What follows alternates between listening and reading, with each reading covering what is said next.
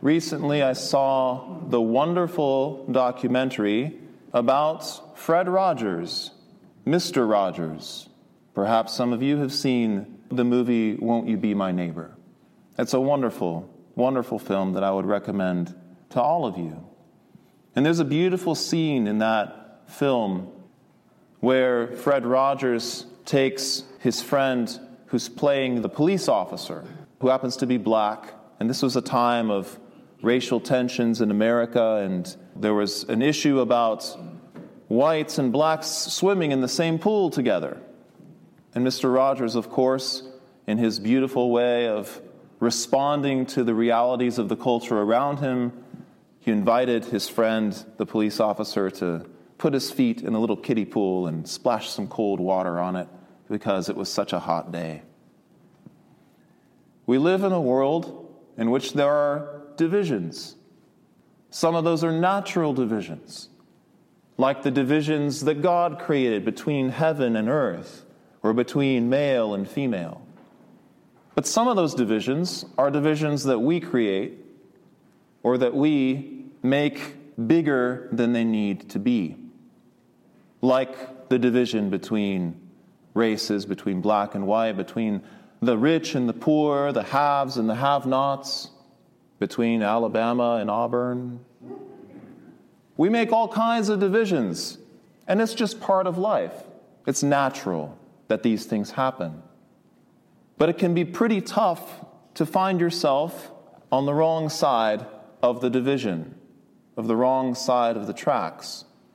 And we see this today in the gospel reading.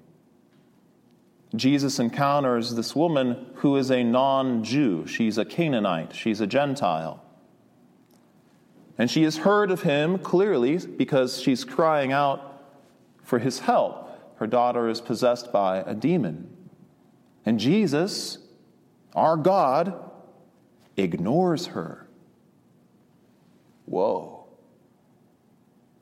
He ignores her. He doesn't say a word to her. He says, he was sent only to the lost sheep of the house of Israel.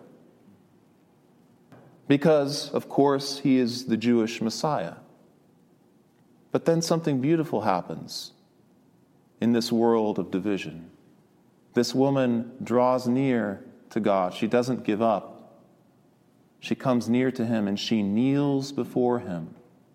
One of the reasons I chose to start our teaching about the liturgy today with the small entrance is that right after we lift the gospel up and we say, Wisdom attend, wisdom arise, we say, Defte proskinisumen, come let us worship and bow down. And in the gospel reading in Greek, that's the same word that, that describes the woman when she comes and kneels before him. Proskineo. She came and knelt and bowed down and worshiped before him, just like we are called to do in the small entrance into the church. So she draws near and she says, quite simply and plaintively, Lord, help me. I'm going to drop all this stuff about you being the son of David and the Messiah. Lord, help me. And she's kneeling before him. And Christ says, it's not fair to take the children's bread and throw it to the dogs. He calls her a dog. And she says, Yes, Lord, yet even the dogs eat the crumbs that fall from their master's table. And then Jesus says, Woman, great is your faith. Be it done for you as you desire. Maybe you feel like an outsider today. Maybe you feel like this Canaanite woman. Maybe you feel like you've been asking God for things and He's been ignoring you. He hasn't been paying attention to you. He hasn't been speaking any word at all to you. Well, the good news for you today is that God's love overcomes all divisions.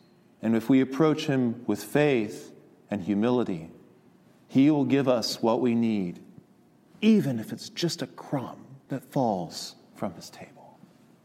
A crumb alone is enough to nourish us. A crumb. just like the crumbs that I put on the discos when I am commemorating your names before the divine liturgy. That's enough to nourish us, to give us what we need. And you see again how an outsider can teach us about God. Remember, a few weeks ago, we heard the story of the ten lepers and how this leper, who was a Samaritan, not a Jew, taught us about what faith looks like. And it looks like thankfulness, right? Because he too, when he found out he was cured, he turned around, he ran back to Jesus, he fell on his face, and he thanked him. So that thankfulness was a big part of his faith. And this beautiful Canaanite woman shows us another thing about what faith looks like. Faith looks like humility. Faith brings us down to the ground, down to our knees. Faith brings with it the conviction that we deserve nothing, but that God is good and generous, and He gives to us even though we don't deserve anything. Humility means being right sized toward God, just like this woman who's like, Yes, Lord, I may be a dog, but even the dogs, even the dogs are provided for by you. Isn't that beautiful? So, friends, I could go on, but I think that the story speaks for itself. So I pray that all of us, as we approach Holy Communion, that God will give us a heart that knows that we deserve nothing, but a faith that God provides abundantly for us all, no matter who we are, no matter whether we're Greek or not, no matter whether we're rich or poor, no matter what side of whatever division we find ourselves on, God will provide for us. And even a crumb from His table is enough to heal us and nourish us and satisfy us. Amen.